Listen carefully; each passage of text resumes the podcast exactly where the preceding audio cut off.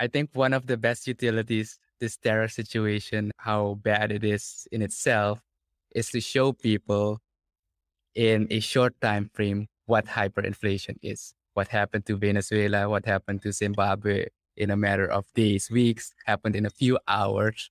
Then this algorithmic system simulated to a grand scale and what's slowly happening to the US dollar.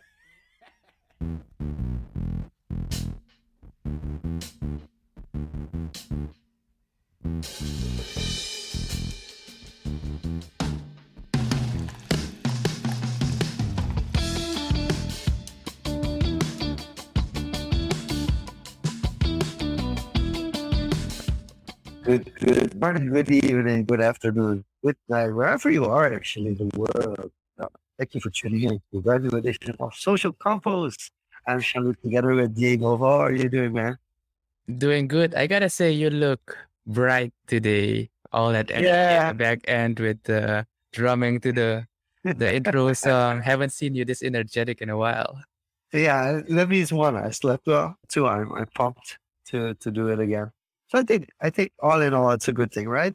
But I wouldn't say it was my most prepared show ever or anything like that. Uh, but I'm just happy and excited to to do a brand new Social Confoes. And actually, just just the two of us. Of course, that's gonna come to an end very soon because we will have guests on coming on to new episodes.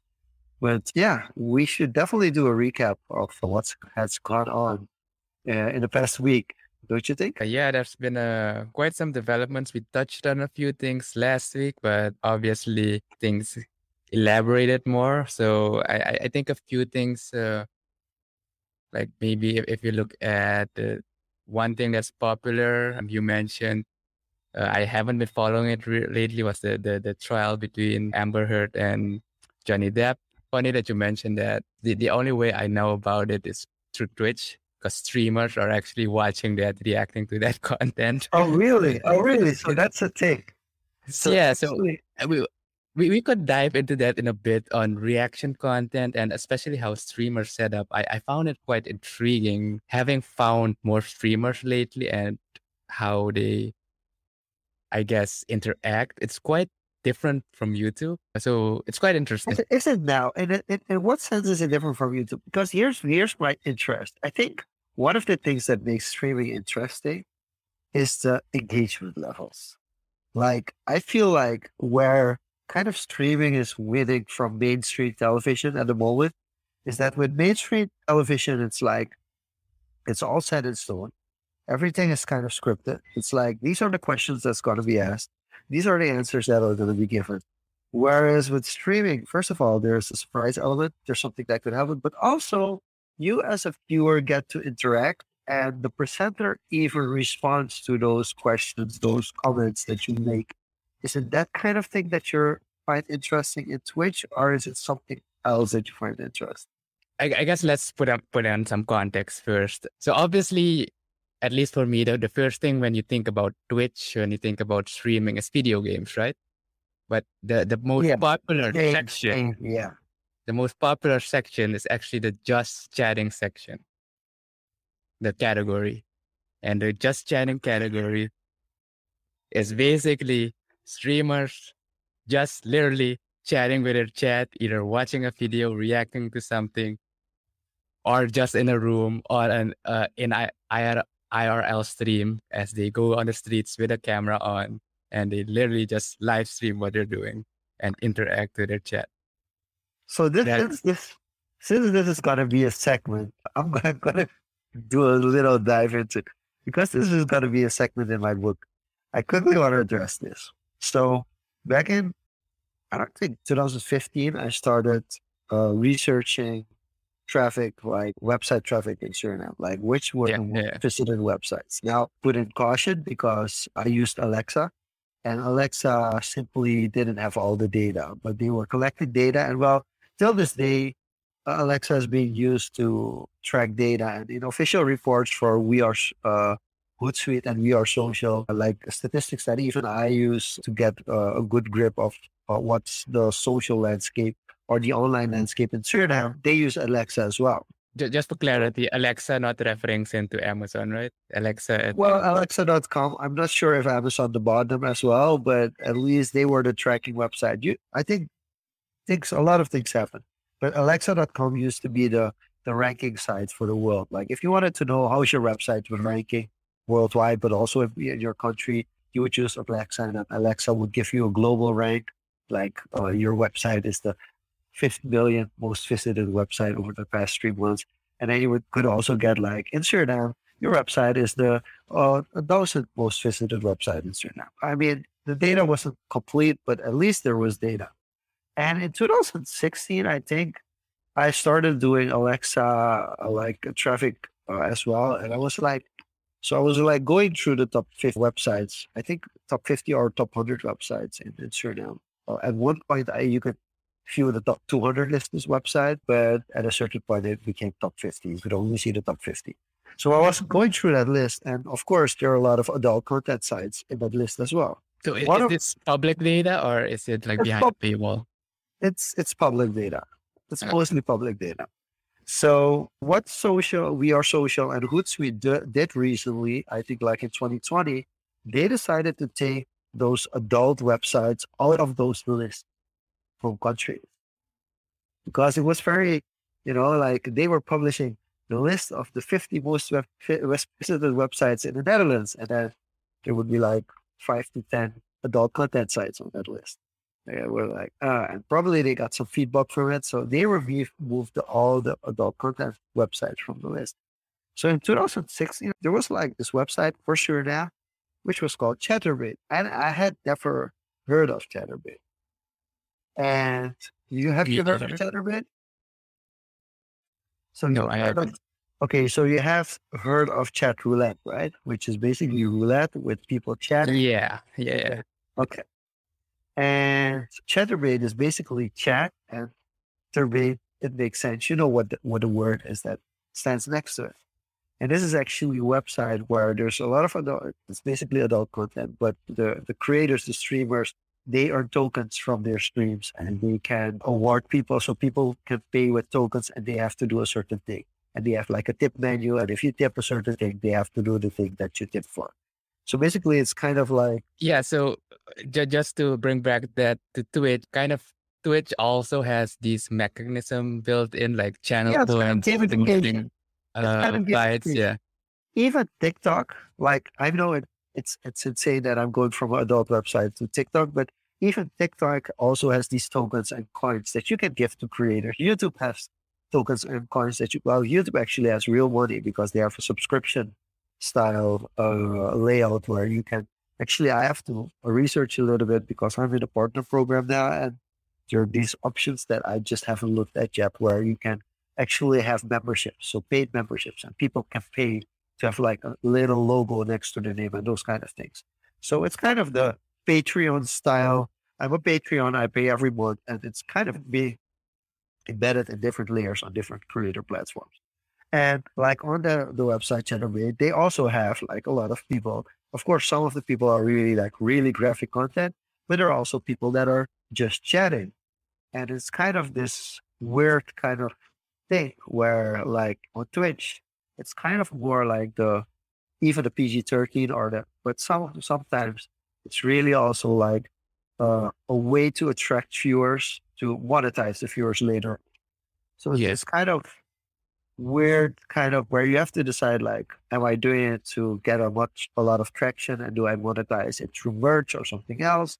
Uh, do I just want to grow my following that I have a big following and trans- transfer them also to integrate them with my other socials? or is it just straight up for the money? I'm streaming to get paid, and this is kind of my day job. And my viewers also know that it's kind of my day job. So I think that's this really weird dynamic that that we're in. So coming back to that on Twitch, so uh, the the day job part or the job part. So if you look at the metrics, at least the top earners are like it's a small percentage. Like any other platform, it is a very small percentage. Like most of the viewers go to like, you know, one of the top 10. If you see like a thousand, between a thousand and ten thousand and concurrent viewers, you are in the, the high ranks of uh, Twitch. And that that is a, a big number as well, right? So, and if you look at kind of draw that parallel back to traditional media, these individuals or these streamers are kind of entertainers to a certain degree, right? So those who've like monetized capital uh, and capitalized on that, it is a main source of income. But from what I've seen, at least a few of them I followed, they started as, you know, an expression of self. And that personality kind of drew a certain crowd and that just grew over time. And many, it took at least three, four, five years before they actually got into that position. So it, it's it's quite interesting because Twitch also takes a big cut of those payments. So they monetize through donations or through other types of merchandise as well.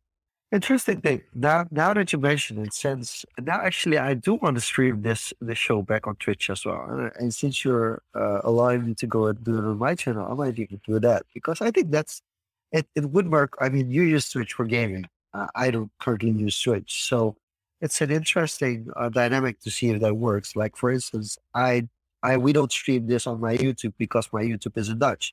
And for you, it's perfect because it's the main thing that pops up when you go to your channel. And to get back to the part that you mentioned, because it's interesting, you say like they they can be themselves, and the kind of the channel grows from there.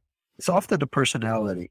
Like, is it an interesting? Is it an interesting personality? Yeah, personality, and something? actually yeah. the acknowledgement and engagement towards the chat that kind of lets keep people come back.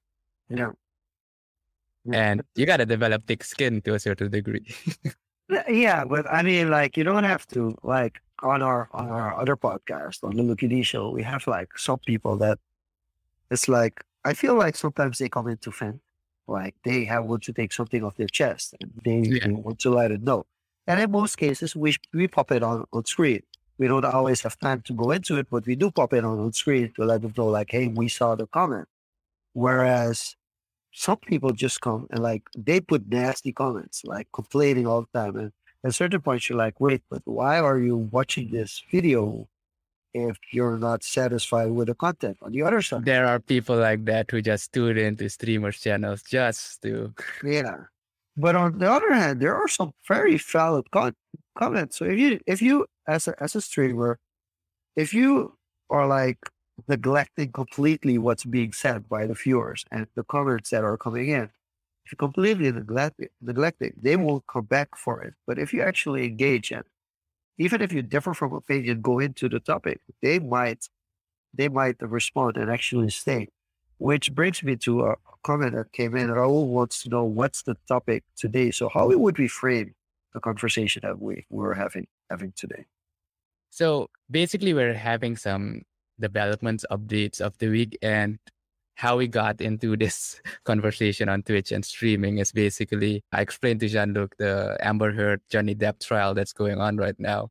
The way I found out was through, through stream to Twitch and to other streamers reacting to it. So that's kind of how we rabbit holed into this discussion on how streaming content has evolved over the years and if it's a viable platform to for creators as well.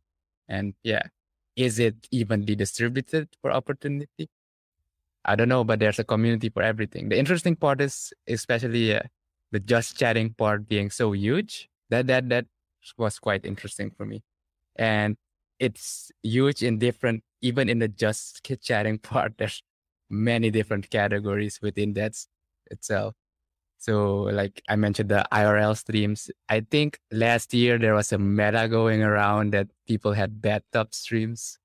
Like, I have no idea how that, but every other streamer, even the gaming streamers were mentioning, yeah, uh, maybe we should do a bathtub stream or something. so it's quite interesting. Uh, just to this, to the degree that it's still safe for work.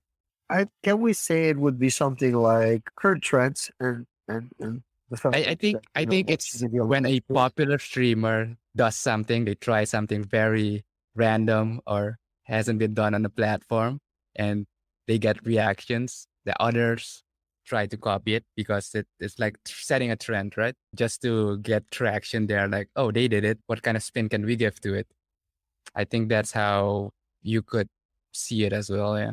Yeah, because from from the the Depp Heard situation, there is a very interesting thing that happened, which is the whole USD Terra Luna situation.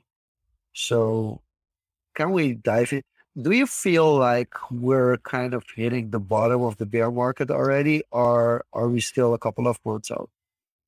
I'm hesitant to say, I make, make a prediction. I, I think it's safer to just observe what's happening. So let, let's state some facts. I think that the last peak, if we lay out the trajectory from the last year, like this, around this year, we had the peak. And I think a few weeks later, you had the first dip. And then in October, November, spiked up again. And now we're going down again. I won't necessarily say we're bottoming out yet because it's hard to define when a bear and bull market start because the the the charts, the statistics that you see is always le- lagging behind market sentiment, right? People act first, and that gets reflected on the charts, the the indexes, the data.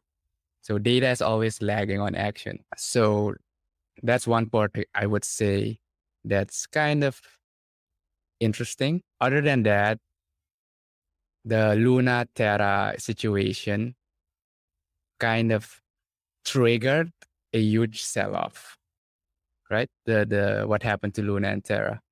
For the folks listening in, to give you context what Luna and, and Terra are, Terra is a, is a, I think it's a separate chain, a separate ecosystem.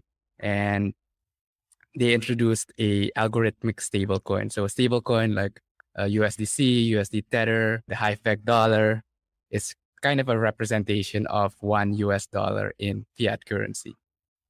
And Terra was an experiment on having this done algorithmically. And so what happened when a huge sell-off happened? This triggered like how do I say this? Kind of a hyperinflation, right? Yeah. So basically one USD, US dollar Terra, is supposed to be backed to one US dollar and it's supposed to be backed by assets equivalent to that, just like uh, USDT and USDC are supposedly backed by assets or US dollars in a certain vault. But because there was a huge sudden sell off, this triggered the algorithm to kind of try to maintain that system because the price dropped below $1. And to try to maintain that, it created extra liquidity of um, Terra because that's what you exchange for the USD. And so it's like money printed go brr on steroids. So the supply within a few hours like double, tripled, quadrupled, and this caused the they call it a death spiral, like the the price going infinitely down until it converges to zero, and that kind of destroyed the the the Terra ecosystem and those holding Terra. So people went from millions to just zero in a matter of hours.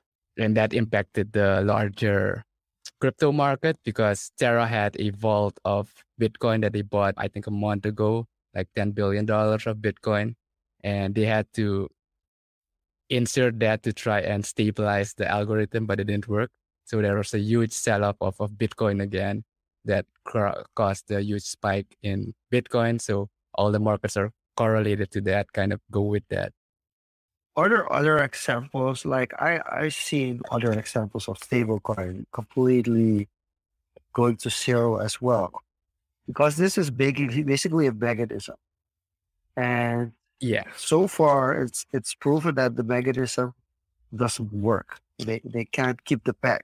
And that seems to be the flaw with this kind so, of decentralized model. So talk, uh, it's yeah. Let, us talk about the me- mechanism, which is why last week I was interested in you know. Feel free to again, talk about the mechanism because I'm going to try to improve my internet connection for a second. Sure. So last week we talked about the Hive-backed dollar, like increasing their APR by staking or holding it to twenty percent, right? And if we look, Anchor, the Anchor protocol was built on Terra, was a way to stake your uh, coins, and they had a very high interest rate on return.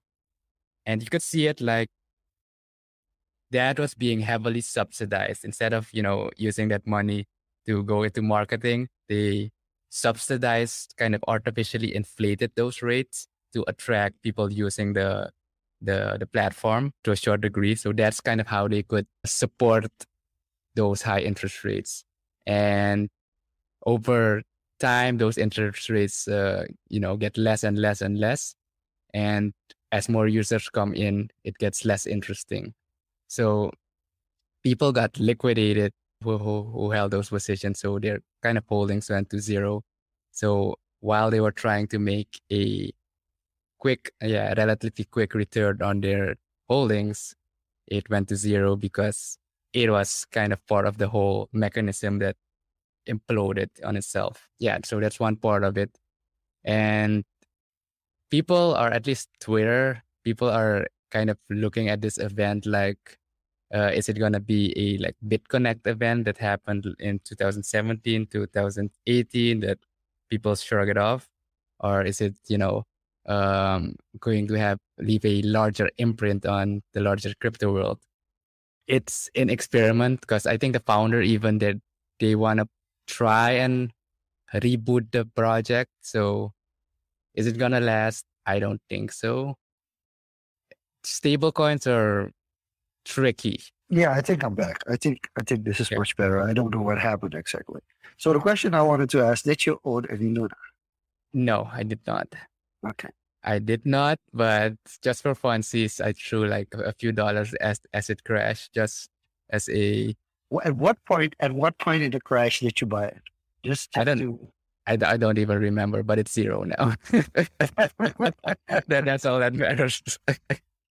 Uh, it was already down like 99%. And from that 99% down, oh, yeah. it was, it's down 99% again. yeah. So, so yeah, don't chase, uh, cloud, don't, don't chase. Uh, so that, that was just, you know, a, that, that was literally a gamble. Like, uh, did yeah, no research whatsoever, just some, something in there it has kind of stabilized now. I mean, the the the founder kind of released a plan on how he hopes to to to change everything. So they're going to do a, a hard fork. Which they're, they're trying to pull an eat eat uh, eat a ETH classic, basically yeah. what happened in 2016. Yeah, is that gonna work? Uh, no, it's it's not. I mean, it's it's it's actually essentially not. It's gonna get, give a little bit of feedback but but it's a lose at this point. I mean, like somebody shared an article that Binance was heavily involved in it as well. Yeah, at the scale as it is, and it's just being a stable coin, and just the the reputation, personalities, venture capital around it. It's yeah. A different story compared to the the DAO hack that happened in 2016 with Ethereum, and you you had like you know other stakes there, and even within Ethereum, there were internal struggles. So the, th- the thing is that interesting, and this comes very close to what we've called MLMs in the past uh, concerning crypto, because the the concept with with Terra, like I like the concept of Terra, like how they, especially in Korea with the payments, like they already included that. The problem is now, just like with XRP, I think these are two separate things. Like it's like having multiple, and that's something you see more often with with, with blockchain projects, where like one entity is having some, kind of like three coins that are being listed, and it's it. I'm not sure how to explain it because even with games, you have the same thing. But it does worry me to a certain degree that it doesn't become kind of shifting. Like we try to balance it out. We try to balance out uh, a stable coin with another coin. And like, yeah, so not with another coin. It's yeah, I, I guess you could call it another coin, but it's like that mechanism to get liquidity in the market. So you need to incentivize people to come into the market. So that's why the other coin was introduced and those high interest yeah. rates, right? So, uh, so that's worrying. I mean, that's yeah. worrisome. Like I think when you disconnected, I mentioned like instead of you know pumping uh, millions of dollars in marketing to attract users, they kind of inflated, artificially inflated the interest rates to subsidize that for a short term to pay out users. That's the anchor Yeah, protocol. marketing, it's a physical product. So I think from the mainstream perspective, like there's still two kind of concerns people have that I feel like, okay, you, you to some degree have a point. Uh, one I, I've let go now is the uh, ecological issue, but that I feel like the ecological issue is only an issue with Bitcoin. And that that has been like debunked. it has been debunked. It's it has been debunked, but you you can't you can't really explain it to mainstream people people in who are mainstream yet. Like Yeah. they they don't fully understand it. But that's even something more with Bitcoin and not as much with the other altcoins. Like it's Bitcoin does use a lot of energy, but the altcoins don't like on that level. Like Yeah, because from the mining, principle is is different. different. So so it, it the kind of USD is yeah, literally just a representation of a dollar. Like it's yeah, it's a middle. How do you call it? Use I, can't say middleman, but middle asset basically yeah. to interact So, with the so that takes, the second thing is is what we just talked about. It's like it's it's a it's more kind of like a belief system. I mean, it is the world we live in now. But that's something. If you believe in something, you trust something, you're willing to invest in it. What So- else it- and that's that's the utility part. That's the part where I, I, I think NFTs. I think one of the best utilities this Terra situation, how bad it is in itself, is to show people in a short time frame what hyperinflation is. What happened to Venezuela, what happened to Zimbabwe in a matter of days, weeks, happened in a few hours. Then this algorithmic system simulated to a grand scale. And what's slowly happening to the US dollar, I would say, if this continues on with you know how the the government, the U.S. government, and the, the money supply is being handled right now. But what I find really interesting is that it hasn't disappeared yet. Like usually with this kind of projects and, and when this something of this size happens, like this kind of hyperinflation happens, it just gets completely wiped off. It's like It- It has been completely wiped off. Okay, it has been delisted at a lot of places. I think Binance had internal debates. I think they left it on after the debate. Uh, but a lot of exchanges have delisted it. Yeah, it's get, getting that a reboot. I'm not sure how the community is going to react to it. on it's still on Kraken, it's still on KuCoin, it's still on Gate, it's still on UB, it's still on FTX. That's a lot. Gemini, Bitfinex, Bittrex, Bybit, it's it's still there. Okay, maybe they stopped the the trading part, and th- then again, I think some of the in- exchanges also wanted to roll back some trades that happened, and then this, this is where it gets touchy because then you get intervention from the centralized uh, institution, stimulating the real world again. And and and the most fascinating part, the volumes are insane.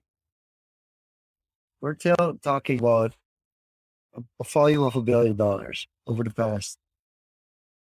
Yeah, what is that- it? 20 because you have the people like I I was just YOLO like just throw a, a few dollars in it if something happened as well. But you you have people who don't realize what's going and it's, and they see like oh 99% this is a chance like get in now and they they get burned even harder. No research done. Yeah. Yeah. So I'm I'm really I'm really curious because I feel like and this is also apart from the exchanges, like the trust and belief exchanges have in certain founders. Because if you don't if you don't trust them, they, you would have delisted the client already. I No, think that's so- one of the So here's my theory or thesis. At this scale, there's a lot of venture capital and traditional markets involved behind the scenes as well. And this changes the the playing field. Five years ago, six years ago, 2015, 16, you didn't have these institutional players. You didn't have these venture, huge venture backings yet with other stakes in mind. So these investors, like backing the company, want to salvage something. my theory at least, if you look at the traditional financial world. So the, the the crypto world is getting kind of, you know, merged with the traditional investment type. And that's why so many assets are correlated with each other now. And if a big moves happen, it impacts the whole market, which goes to show it isn't as mature yet. But even looking at the traditional stock market, like Netflix is significantly down. Well, what else is down? Like the S&P is down significantly. So all the tech companies, like most of the tech companies, feels like Netflix is, is having a blockbuster moment with Disney taking over. The question I got asked today is, in the past week, what's your best performing crypto? Best performing asset? Actually, yeah. I still had a Tron bag. And for some reason, no. Tron maintained and pumped. so I liquidated all my Tron. So I, would say wow. Tron, but I, I have no Tron anymore. So that, but for the rest, assets, like everything's down. Like, uh, parallel to the Luna Terra incident, you also had the Azuki in this incident in NFT world. If you're talking about founders like Do Kwon from Terra, you know, a Docs founder, but the Azuki incident was he was an un, anonymous founder. People didn't know who he was. And then I think another project found out another project team and they kind of forced him to reveal himself. And apparently he had started other projects that he kind of left and left with the money. So kind of soft rugs. And this oh, wow. exposed, the the successful Azuki project. And like oh wow. a lot of people liquidated and there was a lot of FUD on Twitter. So then you have it again like anonymity. How valid is it if, if you're talking about big projects like this, big brands and big founders?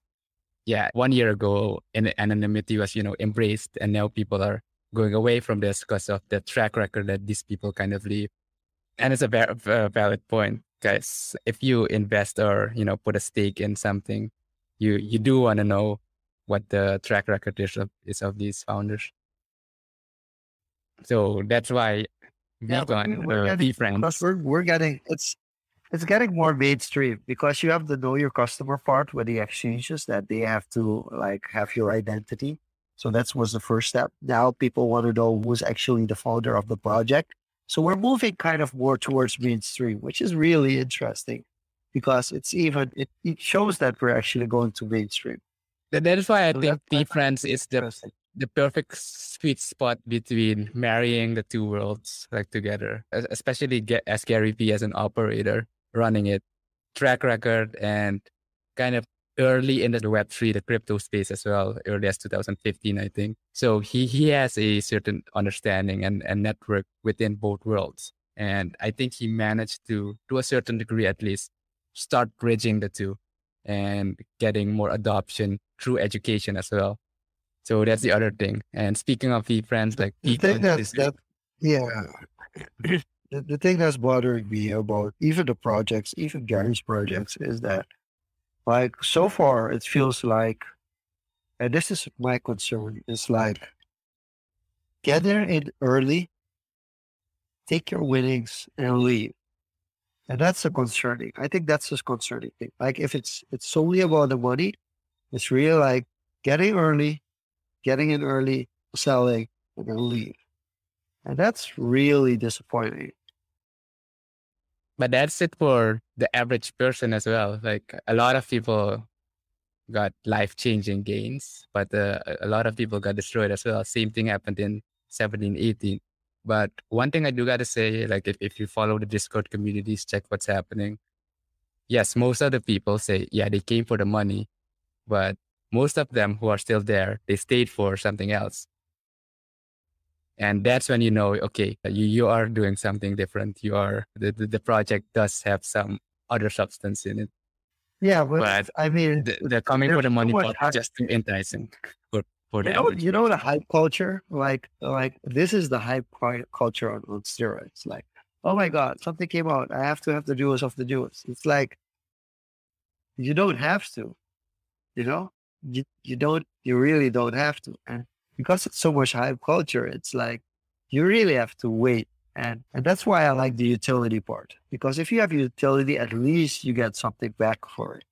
Yeah. If there's no utility, it's like, poof, Well, it's gone. here's the thing about okay roadmaps and utility. The, the thing about you know having NFTs on the blockchain with a utility component. As a project operator, the projects can always add utility in the future. Yeah, it can. It can. But but but to give to, to, to answer the question I asked earlier, my best performing asset over the past week was BS, uh, BUSD. Just just to give you like an idea how terrible the market is at the moment. But that's back. Binance US dollar. that's back. Uh, yeah, but to give you give you an idea how terrible the, the week is, that's that's the best performing asset, USD. Like like there's there's nothing like that's the only one that's in zero point five percent green. The rest is like all red. And, and that's why I asked the question. Like, I mean, of course we can't answer the question because like half a year ago, I was telling people like, listen, we're just getting started.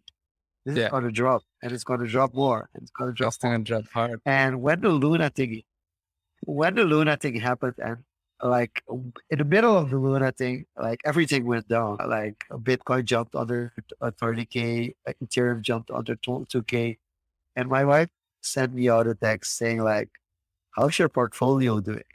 She doesn't get involved, but she does know.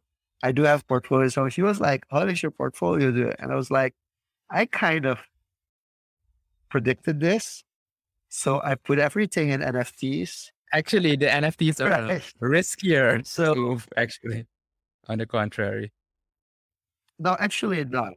No, actually, actually not. I, I mean, the, the thing with the NFTs is, yes, it's riskier in the sense that it's it's newer, but I do feel like I made the best gamble in saying like, listen, I'm going to use my Ethereum because I bought most of my NFTs with an Ethereum price of around 2.5k. Even if my portfolio on NFT goes down by 30%, it's still better outperforming Ethereum at the moment.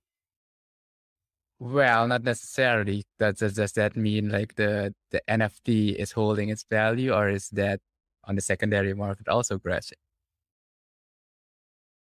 No, well, here's the, the thing that I, I don't, I mean, I have NFTs that are a low volume. You don't know what they're worth.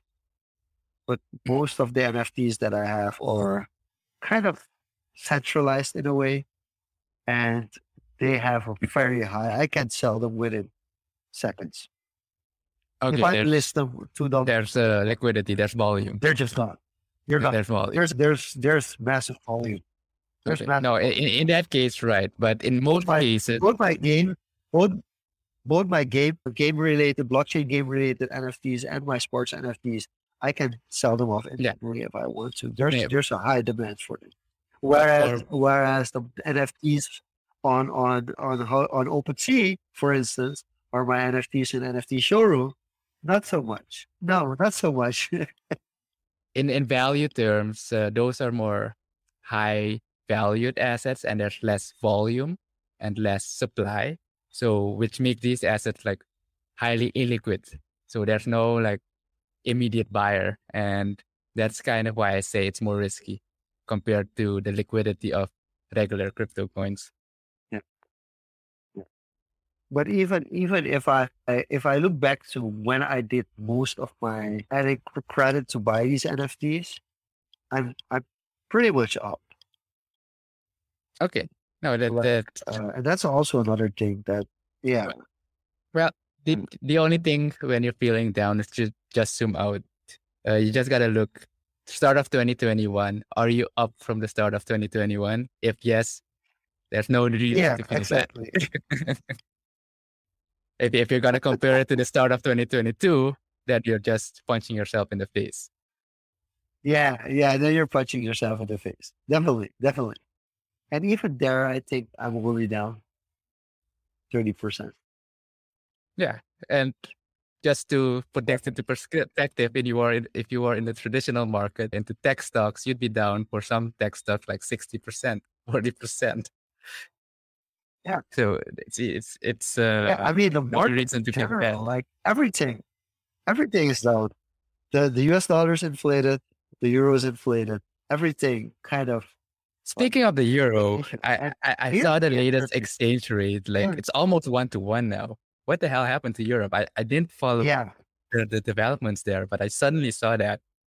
you kind of have an, an indication of where that comes from and, and what it, what kind of spiraled into it. I mean, like you, you can't pinpoint it, but here's the here's the interesting thing. They changed something in, in, in 71. Like a lot of things say uh, changed in 71. So oh, so did, did, did you see my post to uh, WTF in 1971? I, I, I shared it on. Facebook. Yeah, yeah. Yeah, and, So and Andrew Andrei Jikh made a video. YouTuber. Yeah, Andrei Jikh was yeah made a video out of the website. It's it's pretty interesting stuff. And it's it's kind of oh the the the conspiracy the conspiracy theorists will have a field day with this one. They will. Yeah, I, I actually fact first, that it I didn't happened found it through Andrei. the World Economic Forum. Yeah, I, I didn't find it through Andrei at first. Yeah, I actually that, found it a few months ago through Robert Breedlove explaining it to Tom on the, the, the website. yeah. And 1971 is basically when uh, the US dollar got up the gold standard officially. And then things happened. If you haven't But seen it, it's it very interesting how the World Economic Forum was founded in 1971. Yeah, because conspiracy theorists are gonna have a field day with it. Just the fact that it, it coincided with the World Economic Forum being founded, and now the World Economic Forum wants to do the Great Reset, and that's I mean, like it's it's it's feeding the conspiracy theorists on on the involvement of the World Economic Forum, kind of putting us into this mess. Well, it's not them, of course, but There's uh, multiple factors that react on each other. Some may be It, it correlated, some not. But yeah, yeah. Uh, It fits so perfectly, and for for those who want to kind of like put all the blame on and avoid looking at the rest, just to say like, hey man, this this is what really happened. We got the, the, the other one that was massive, like the price of real estate, like skyrocketed. Like back then, I'm not sure if that applies to our local real estate uh, market as well.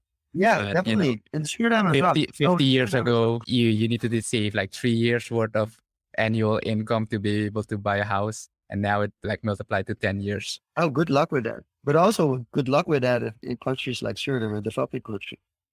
Like buying a car, like a brand new car. Let's see here. Yeah, I think, yeah, coming back to the, the WT happened to 1971. Check out the video of Andrei Jikh. He, he made a pretty nice breakdown on it. And if you're interested in more deeper content, I, I definitely recommend checking out Robert Breedlove from, his own show, What is Money podcast.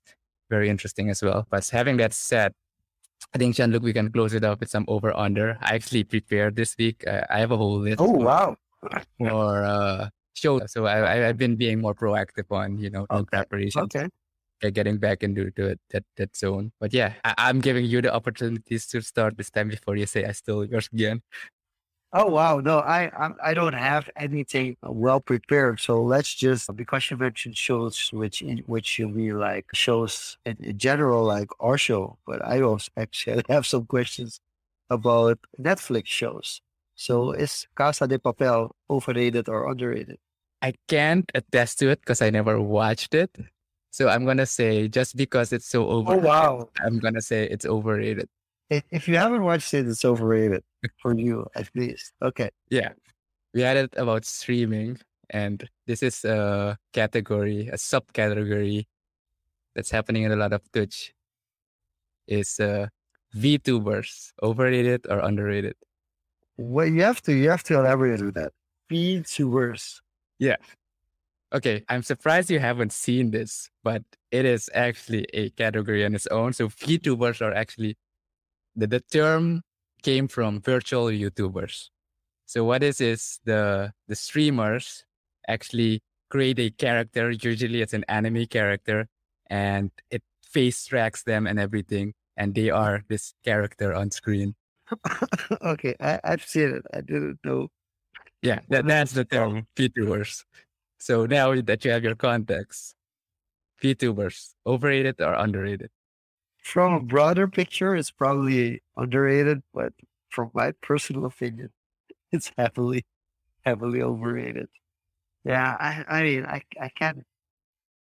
I mean, it does work for some people. I'll, I'll give an, an example. I, I have some people I want on the show very badly, but don't want their face shown. So for them, this would be a perfect solution. Yeah, definitely. And that's usually why people use VTubers as well instead of their face. It's usually people who don't want to appear on cameras, usually girls as well. The the gender demographic is, is leaning more to females. One that I do want to mention that's kind of like pushing the tech boundary. If you haven't heard of Code Miko before, I definitely suggest looking that one up. Like she's experimenting with the tech, like motion capture, bodysuit, and everything to create this 3D model in the virtual space and pushing the boundaries of what we can do with tech and kind of on the side sharing that journey on Twitch and so became a Twitch personality, so to speak. Yeah, sorry, sorry. No, so could you? I, I'm not sure if you heard the last part, but I don't understand if, if somebody wants recognition for what they do, right? Why would they not show their face? Like I understand it for like people who don't want to show their face, but yeah, there's different reasons. One, uh, I mentioned when you cut off, but uh, I'm gonna restate it here and also come with an example from the other side. So th- I think there's different reasons why people would either they don't want to show their face, not confident, or want to detach their personal to a fictional character, like uh, performing uh, as a fictional character. And on the other side, I think it's also a certain culture. Uh, a lot of these VTubers are very anime focused. So you also have that kind of niche culture enjoying this type of content. But on the other side, there's a VTuber called Miko that's actually pushing the boundaries on the tech side. And coincidentally, she sharing this on her stream and kind of is also a Twitch streamer. But she has like full motion capture, bodysuit, and everything. And wow, generates the model in Unreal Engine. Uh, so she's like really tech uh, oriented to push the boundaries on like real facial expressions, kind of hair movement, and like high fidelity rendering on the fly with motion capture. So, and she's like, she, she also shows her face, but she's like this alternate character within her Twitch that pushes the boundaries on what's possible with the tech. So that could be a glimpse into like what would be possible in a future looking metaverse, basically. That's really interesting. So, so what I want to go into an over under based on that, which is a little bit different, but since we made the switch, is cosplay cosplay overrated or underrated? I'd say underrated, especially from a cultural standpoint, cultural and pop culture. Yeah, it's, it's underrated from that perspective because one, it's an tremendous expression of creativity. It's a way for fans to engage with the IP, the intellectual proper, property they care about. So be it from the West, like Marvel, DC Comics, Spider-Man costumes, it's a way to spin off, you know, off IP events. You, you have these huge Comic Cons events and people just enjoy it. It's a way to connect to that, that culture, but also creatively, what can you make with limited assets? Can you remake that Iron Man suit? some people really, really, really go to the intricacies to remake an Iron Man suit with all those details. And just that just goes to show on craftsmanship. So from that perspective, I'd, I'd say it's heavily underrated. Just got kicked out. okay. Uh, did, did you hear the last part? No, no, no. Yeah, I learned the last part, but we still need to, do one more. Under, yeah, let, let's do one more to uh, cap it off. So in the same train of thought on, you know, these topics. Intellectual property rights, overrated or underrated? I think it's properly rated. I think it's overrated from the perspective that you feel like you had this original idea, so it's yours. Like a lot of people think that they came up with the idea, but they did not. Like there was somebody else who at the same time or around the same time had the same idea. But from a perspective of ownership of the idea, it's good to have intellectual property rights. So I think yeah, I'm, I'm mixed on this one because I feel like I completely agree with people giving away their intellectual property because in the end it's about what you can make from it instead of Mm. just saying like I own the rights to it. So from that perspective, but then from the other perspective, it is like you should accredit the person who came up with a certain version that you've used. Like it's it's it's it's kind of at this point it's more about how do I put this correctly? It's more about being being empathic and, and paying respects to the person who kind of uh, inspired you or you took the base from. Uh, more than it is like it, it should be a thing of statement. Yeah, and especially when it comes to creative pursuits, right? Like if it's a technological innovation, yeah, then then you go a step further with patenting, etc., etc. But if you're talking about creations like Disney IP, etc., like Spider-Man, Mickey Mouse, and maybe if you're going modern, like the Bored Ape Yacht Club and open source software to software development as well, you kind of spark more creativity. To be honest, to, to be completely honest, if people were better at distinguishing quality from knockoffs, we wouldn't need intellectual property rights. We just wouldn't. But- but What is quality and what is a knockoff? Some knockoffs are better than originals. yeah, but th- it's it's just general perception, and it's like, like, at, at the quality thing is is arbitrary. It's it's kind of objective. So I own, yeah, yeah, subjective. So I owned a Michael Jordan, like a Jordan brand shoe mm. from Carmelo Anthony. I bought it in China. I knew for a fact it wasn't it wasn't real. It wasn't made. It wasn't a real Jordan shoe. But that shoe lasted. When I was done with the shoe, I gave it to a friend who played hockey and was a goalkeeper in hockey, and it was really useful because it has like the high uh, Mm, yeah. frame, so it goes over the ankles. And he played hockey with it at least for two years. When I kind of was said and done with the shoe, that's how strong the shoe was. Even though if you would lift the lid up, you could see like all the stitches, like how it was stitched together. Like it was like really, you could see this was a market shoe, which I bought like uh, for an insane price, which I can't buy shoes now anymore.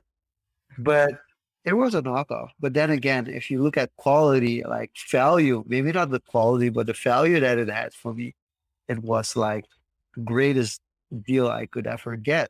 Yeah. and- So yeah, from that perspective, it becomes tricky. But like, if you buy a knockoff of something, which happens quite often in, in the online space as well, like part of me says also kind of like you have to know what's worth more than the other. And if something has more value for you than it has for somebody else, I mean, I'm okay with that. Mm, mhm. So I'm I'm kind of torn on this topic subject because there are, of course, certain certain situations where intellectual property rights are important. I, I think uh, But it's with inte- arbitrary. Yeah with with intellectual property rights, I think the it comes that's some some that's becoming more I guess annoying and prevalent is big corporation kind of abusing it. I would say, like oh you can't uh, do that. Yeah, but do h- that. how much can you? So so I think abusing is it's it's hard. It's, it's yeah maybe too hard of a word abusing, but no no when kind of. If if they if you buy if if they buy it from you for a couple of millions of dollars, I mean, you can't really complain, can you? Like you decided to sell it off. yeah, Uh, that's uh, for, your creation. Yeah.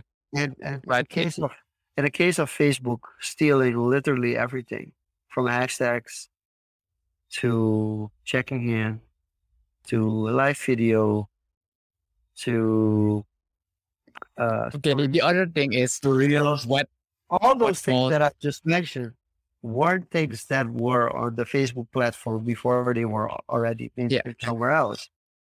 But then again, um, most of them often don't work, but also they have the user base to make it relevant enough that enough people use it that they can decide to keep it or not. And they're different in that perspective from Google, who kind of puts things in the graveyard when they feel it hasn't progressed over time enough. Oh. So, yeah. Okay, but then we're talking about products and features. Yes, uh, Google killed a lot of useful products. I used to use some great products and it killed. Uh, it's very common with Google. But coming back to the inter- intellectual property, I, I, think it's a nuance on especially creative inter- intellectual property, like I- idea based intellectual property. Because at the end of the day, nothing is original. No, from a creative from a creative perspective, here's the problem that I have with it. When people take your intellectual property and they make something of it which is worse. like I don't I, if you take my intellectual property and you make something that's better, I'm actually pretty happy. I'm pretty damn excited. But, but even that, that is subjective. My, no, no, but that's that's my ikigai. Like I, I just don't mind that. Like but when you take my intellectual property and you make something with it, which is completely disgusting, where tens of different companies are like, this is a terrible idea. Was this yours? And I'm like, oh, wow. You know? Yeah. Well, then it's something completely different. When it's detrimental to the public image of the brand, then yes. Yeah. Yeah.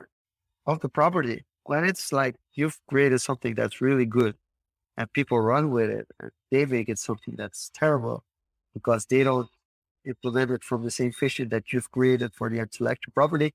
That's that's where I, I get like cringy and like, ah, I don't want it.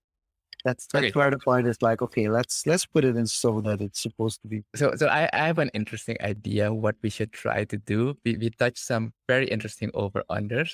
I think we should look for a VTuber to have on the show we should have a cosplayer and we should look for someone doing something with intellectual property. But what is the other one we, we missed? I, I missed one. There's a lot. Yeah. We you want you want like one of the actors from Casa de Papel on the show as well. Sure. let's go. so, well let's let's make the commitment to each other that we reach out to at least three people between now and Thursday. And I have to see when when we can book them in. I think that would be a good commitment and also something to close off with, which gives our viewers also something to look forward to. All right. Yeah, I guess this is actually a fun one. Went different directions. But in all in all, awesome to be back. Looking forward. We, we actually didn't touch on Beacon, but I think we can definitely talk about it afterwards. So yeah, I think I think we should I think we should bring I oh uh, speaking, I can definitely reach out to some of the community guys. Try to get one of them yeah. on. Yeah, we should. Yeah, we should definitely do that. With that being said, the audio version of this will be uploaded this weekend, right? And then yep. we'll be back with a brand new episode next week, same place, same time. This was Social Confoes. Thank you for tuning in. Bye bye.